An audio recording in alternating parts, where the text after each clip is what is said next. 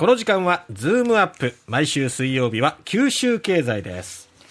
長崎県立大学教授でエコノミストの鳥丸聡さんです。鳥丸さんおはようございます。おはようございます。よろしくお願いします。よろしくお願いします。さあ今朝はどんなテーマでしょうか、えあの、ロシアのウクライナ侵攻から1年っていうことですね。ええ。えっと、まあ、ロシアって言ったら天然ガスの生産量が世界第2位。はい。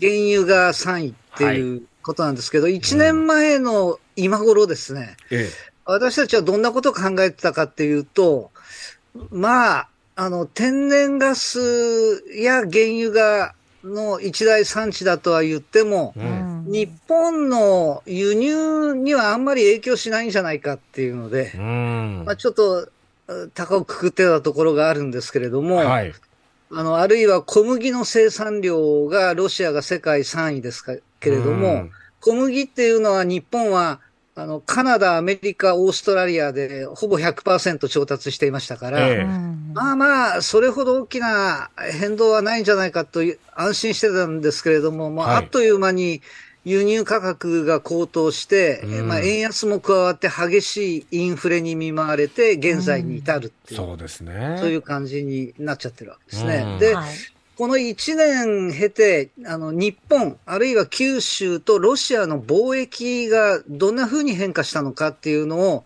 貿易統計からちょっと調べてみました。はい。えっ、と、もともとですね、あの、九州とロシアの貿易額って、ええウクライナ危機の前から小さくて、え九州の輸入に占めるロシアの割合って3%。うん。えー九州からの輸出に占める割合は0.7%ですから、うん。まあ多少変動したところで大きな影響はないんじゃないかって思っていたわけですけれども。えで、えー昨年の貿易統計を調べてみると、えっ、と、輸出は、あの、前年比6割減っています。え。うん。えー全国は3割減なんですけれども、ええまあ、全国より九州の落ち込みが大きいと。うんで、まあ、ただ、6割減ったとはいえ、まだ4割は輸出が続いているっていうことですよね。ええあと、一方の輸入の方を見ると、どの程度減ってるんだろうかって調べると、ええ4割以上増えてるっていうですね。輸入は増えてる？増えてる。増えてるんです。で、輸出と輸入を合計した貿易額っていうのは、えあの、3050億円、2021年が3050億円だったのが、22年は3710億円。え？貿易総額はむしろ増えてる。そうですね。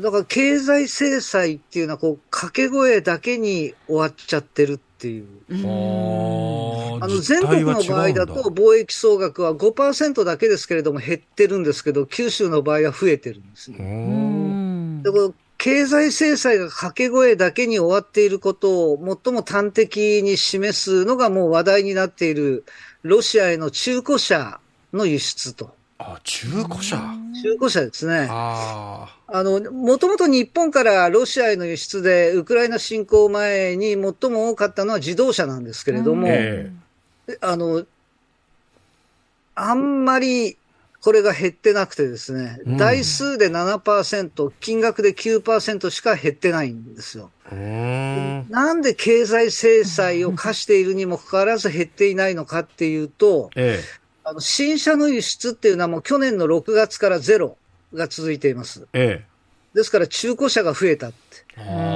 台数で3割増えて、ーうん。金額ベースでは2.5倍に増えてるって。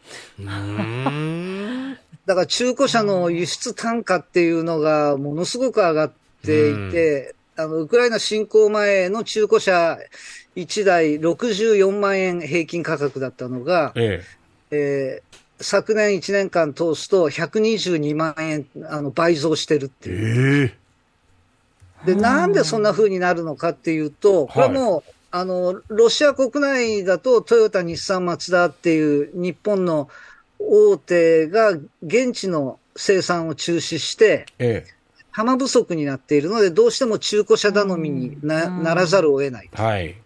まあ、そうなると、私なんかが思うのは、中国のお友達から新車を輸入すればいいんじゃないかと思うんですけれども、ええあの中国の新車って、あの EV、電気自動車が中心ですから、はい。ロシアのインフラにうまくマッチしないっていうところがあるんですよね。それからもう一つの理由っていうのは、あの、昨年、まあ極端な円安だったと。あ。ええで、ロシアの有力銀行の多くは、スイフトから締め出されたんですけれども、はい。あの制裁の対象外になっている、まあ、小さい銀行ですね。ええうんそういったところをとあの通すと、普通にドルや円での決済ができちゃっているっていう。なるほどね。もう一つ、これが一番でかいんですけれども、はい。日本政府は 対ロシア制裁っていうのを課してるわけですけれども、はい。輸出を禁じますよっていう乗用車は、うん。600万円を超える高級車だけなんです。あ意外とあんまりこれ知られてなくてですね、ええ大半の中古車っていうのは対象外になってる。そうななんるですね。ほどね。要するにあの贅沢品の輸出をやめて、はいあのロシアの、まあ、オリガルヒっていええう新興財閥ですね、はいそこにプレッシャーをかけるっていうのが目的なんだっていうことになる。だから経済制裁なんかは骨抜きになっている。感じですよねうんそうですね。で、それだけ中古車の輸出が増えると、当然維持管理するために自動車部品の輸出も、じゃあ増えてるのかなって思うと、えあの自動車部品とかタイヤの輸出っていうのは7割減少してるんです。え。いずれはやっぱり補修しなきゃいけなくなりますので、えまあロ、ロシアには相当、そのうちには効いていくんだろうと思うんです。うん。うんでうん、じゃあ、九州からロシアへの中古車輸出台数どの程度かっていうと、はい。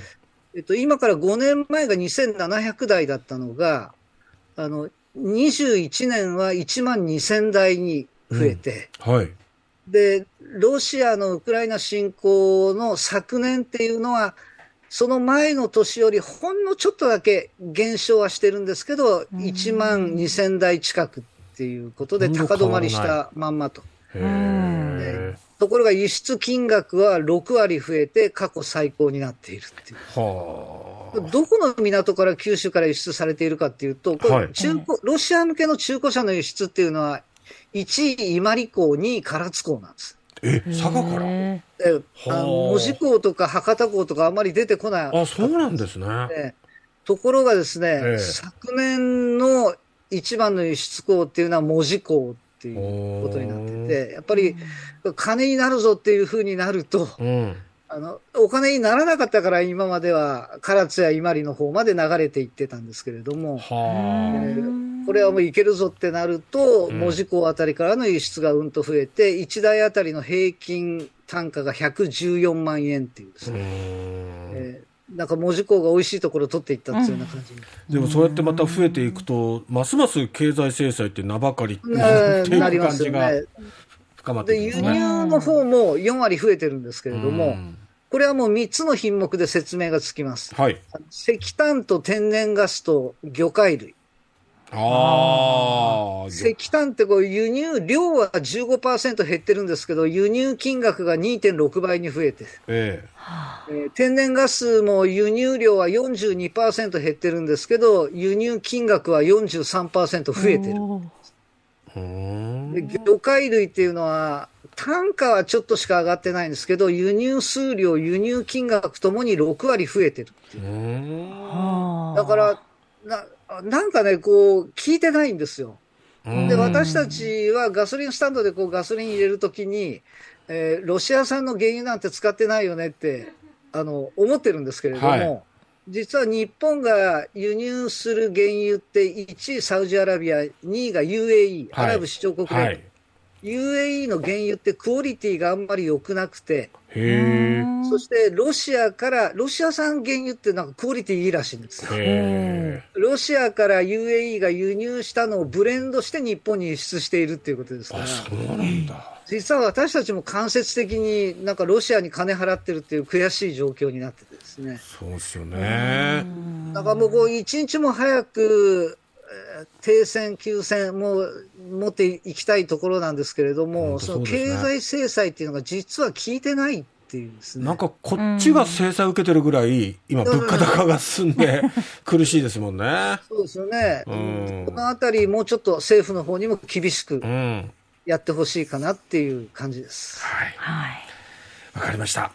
鳥丸さん、ありがとうございましたありがとう。ございましたありがとうございました長崎県立大学教授、鳥丸聡さんでした。